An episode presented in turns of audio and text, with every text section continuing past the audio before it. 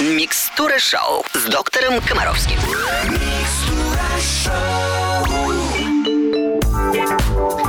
Приветствую всех, всех родителей, которые хотят, чтобы детки наши были здоровы и счастливы.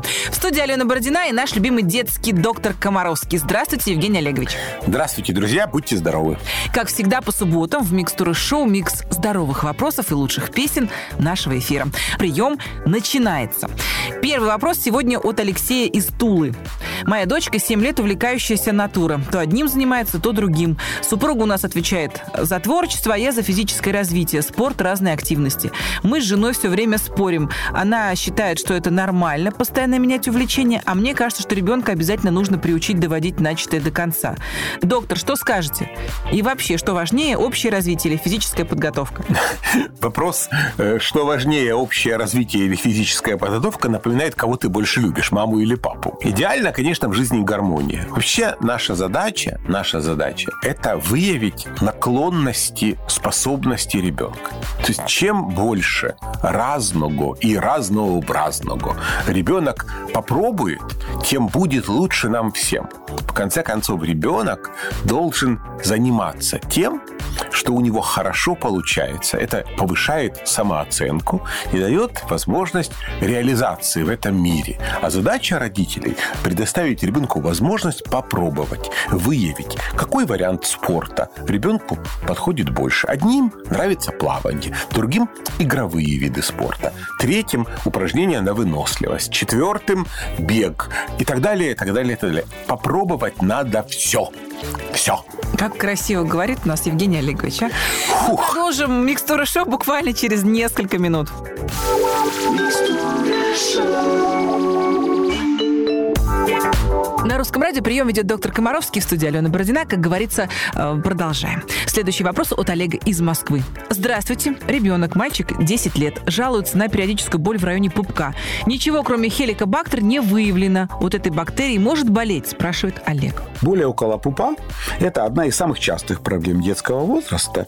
И когда 100 лет назад тот же Олег или там 20 лет назад приходил к своей маме и говорил, что у меня болит животик, то традиционно в нашей стране мама произносила одну стандартную фразу. А когда ты ходил на горшок? То есть, как правило, народная мудрость говорила о том, что боли в животе, которые потом вдруг сами по себе проходят, это повод пойти на горшок. Сейчас такие методы, как пойти на горшок, уже никого не устраивают. То есть я устарел Сейчас своими как- такими же вопросами, да? Да. Эх. Раньше бы, когда у ребенка регулярно болел живот, врач говорил, прокакаться вам надо, молодой человек. И назначал клизму, касторку. И еще был второй совет, жрать надо меньше. То есть не кормите его день. Дайте ему клизму, поставьте, и дайте ему слабительное. И у него пройдет живот. Главное, что вы должны понимать, как правило, опасные боли, они связаны с конкретным органом, который болит. Ну, то есть, когда речь идет о проблемах с печенью или желчным пузырем, то боли четко локализуются в проекции печени желчного пузыря, то в правом подреберье. Там боли с почка имеют свою локализацию. Боли в желудка – это боли в эпигастральной области и так далее, и так далее. И вот когда есть некие проблемы с кишечником, то особенности, как говорят врачи, иннервации, то есть прохождение нервных стволов, так вот проблемы с кишечником, правило, дают боли в области пупка. И самая частая проблема, связанная с болями в области пупка, это запор. Поэтому боли в области пупка – это не страшно. Как правило, все-таки я рекомендую настоятельно провести курс лечения таким безрецептурным средством, как сироп лактулозы. Его подавать 2-3 месяца ребенку точно не помешает. К хеликобактеру боли в области пупка не имеют никакого отношения. Поэтому вам надо успокоиться. Продолжим очень скоро.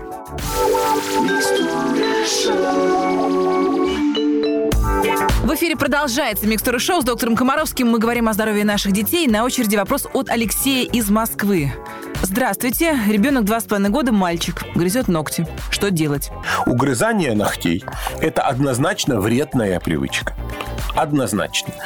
Я не могу сказать, что это как-то стратегически на что-то там страшно влияет.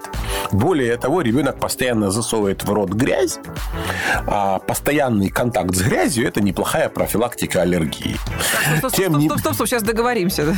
Сейчас Да, да, да, Давайте да, да. дети грызть ногти, засовывать в рот грязные Нет, руки. ну есть другие способы контакта с грязью, в конце концов. Больше гулять и лазить в песочнице. Тоже вариант, да. Завести собаку, которая будет регулярно носить в дом грязь. То есть способов контакта с грязью множество. И угрызение ногтей не самый лучший.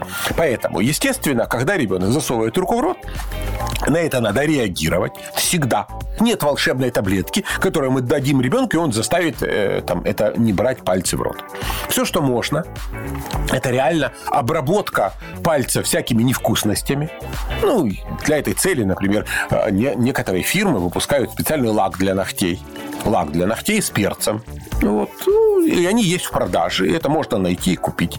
Э, На Руси издревле использовали сок ягод калины. Он горький. Им мажут э, пальцы. И так далее, и так далее. Но единственное, что вы должны понимать, что все, что вы можете, вот это обрабатывать невкусностями, отвлекать и развлекать. Все, ребят, ну ничего другого вы не придумали. Я как бы просто никаких других адекватных советов в такой ситуации не существует. Главное, нельзя вот сегодня обратить внимание и сказать нельзя, а завтра отмахнуться. Так грызи себе, понимаете? То есть каждый раз, когда ребенок засовывает руку в рот, надо подойти терпеливо, взять эту руку в свою руку, отвлечь, предоставить ему какую-то альтернативу. В этом плане я всегда э, за то, чтобы когда с малолетства у малыш, ма- маленьким ребеночек засовывает руки в рот, заменить руку пустышкой. От пустышки избавиться можно, а от пальцев нельзя.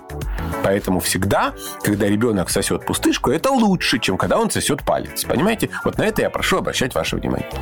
Спасибо большое, Евгений Олегович. Микстура шоу на русском радио уже очень-очень скоро.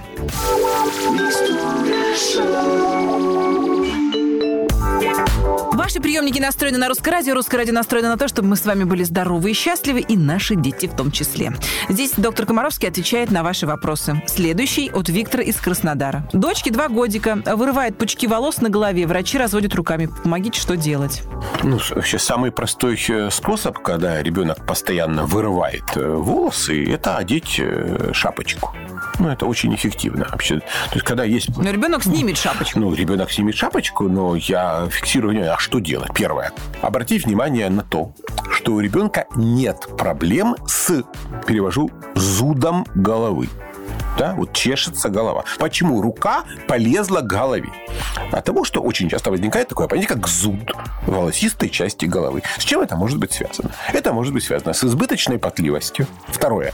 Аллергическая реакция на моющие средства. То есть поменять моющие средства.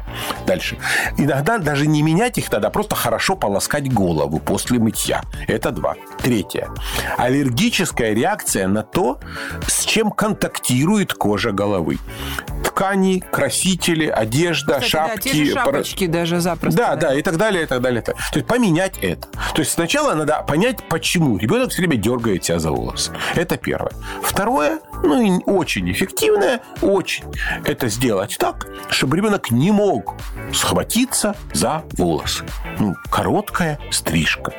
Поверьте мне, двухлетний ребенок не будет очень сильно страдать, если его будут коротко стричь. Это нормальный метод. Я не могу дать ответ на вопрос, не видя ребенка, не понимая, почему у него вообще волосы э, так быстро э, вырываются. Это же не очень легко вырвать себе клок волос, да? То есть надо понимать... Ну да, пучок Да, волос. е- у ребенка проблемы только с волосами, или есть проблемы с кожей, с ногтями. Возможно, есть э, речь идет о дефиците каких-то микроэлементов. Очень часто проблемы связаны там, с дефицитом цинка, с дефицитом железа, с кучей всяких проблем. То есть проблема не совсем виртуальная, да, мягко говоря. Конечно же, вам не мешает показаться доктору, но направление, по которым вам самим можно действовать, мы с вами уже как бы описали. То есть вам есть, по крайней мере, чем заниматься. Так что, Виктор, вперед. Спасибо большое, Евгений Олегович. Микстура шоу на русском радио продолжится через несколько минут.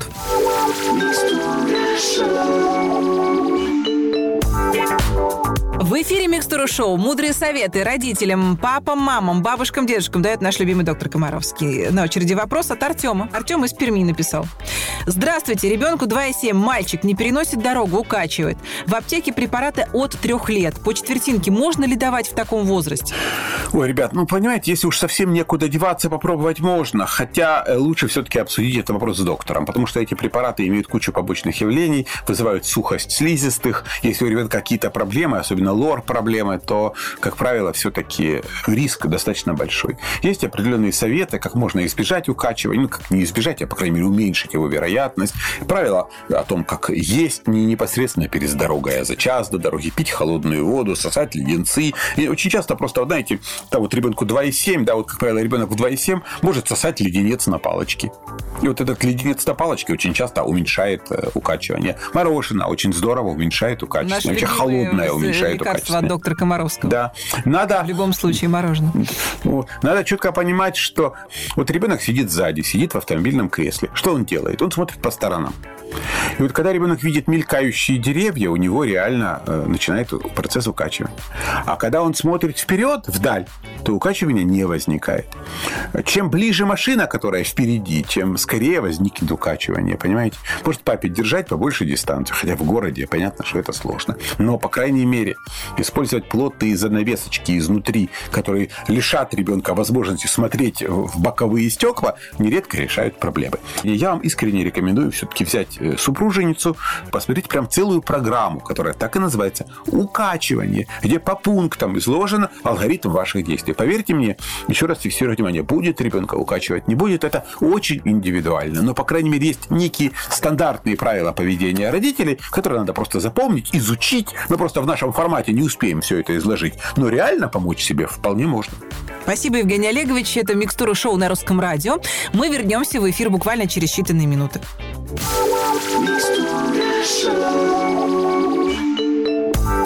На русском радио продолжается Микстура шоу. Здесь доктор Комаровский в студии Алена Бородина. И следующий вопрос от Ольги из Санкт-Петербурга. Здравствуйте. С какого возраста можно давать ребенку проростки пшеницы? Спасибо. Слушайте, вы же сами прекрасно понимаете, сейчас мы скажем про проростки пшеницы, потом нам Все напишут письмо тоннами про проростки пшеницы. ржи там или кого-нибудь еще, или риса и так далее, и так далее. Смотрите, есть некие продукты, которые нежелательны в детском питании. Это соленое. Ну, я не говорю о том, что соли ребенку нужно, но соленое. Непонятно, какие консервы, алкоголь. Вообще, главные правила пищевой безопасности. Сомневаемся, ну его, да, и так далее, и так далее. Вы называете некий продукт, который безопасный в определенных концентрациях, опять-таки, да. То есть я прошу вас, если вы сомневаетесь, можно или нельзя, то четко должны понимать, а какие потенциальные вредности есть в этом продукте. Э, условия хранения, наличие всяких избыточной соли, избыточного сахара. Э, вообще, какие риски в этом продукте есть? Вот это то, что вы должны четко э, задать себе вопрос. Я в данном продукте, в проростках пшеницы, риска не вижу. Лично у меня, в принципе, не возник бы вопрос, зачем моему ребенку, моему пациенту они нужны. Вот зачем. Поэтому хотите давать эти продукты, ребенку год исполнилось, даете. Главное, очень маленькая доза и следим за реакциями. Все, реакция нормальная, можете дозу увеличивать. Время нашей программы истекает. Нам придется попрощаться. Я хочу вас поблагодарить, доктор, за мудрые советы и, как всегда, за прекрасное чувство юмора. Спасибо, ребят. Будем здоровы, будем вместе. Всего доброго. Я, Алена Бородина, говорю вам до свидания. Следующий выпуск Микстуры Шоу через неделю. Ну а по будням ловите в эфире нашу короткую версию. Микстура Шоу 15 капель. И обязательно будьте здоровы. На русском радио.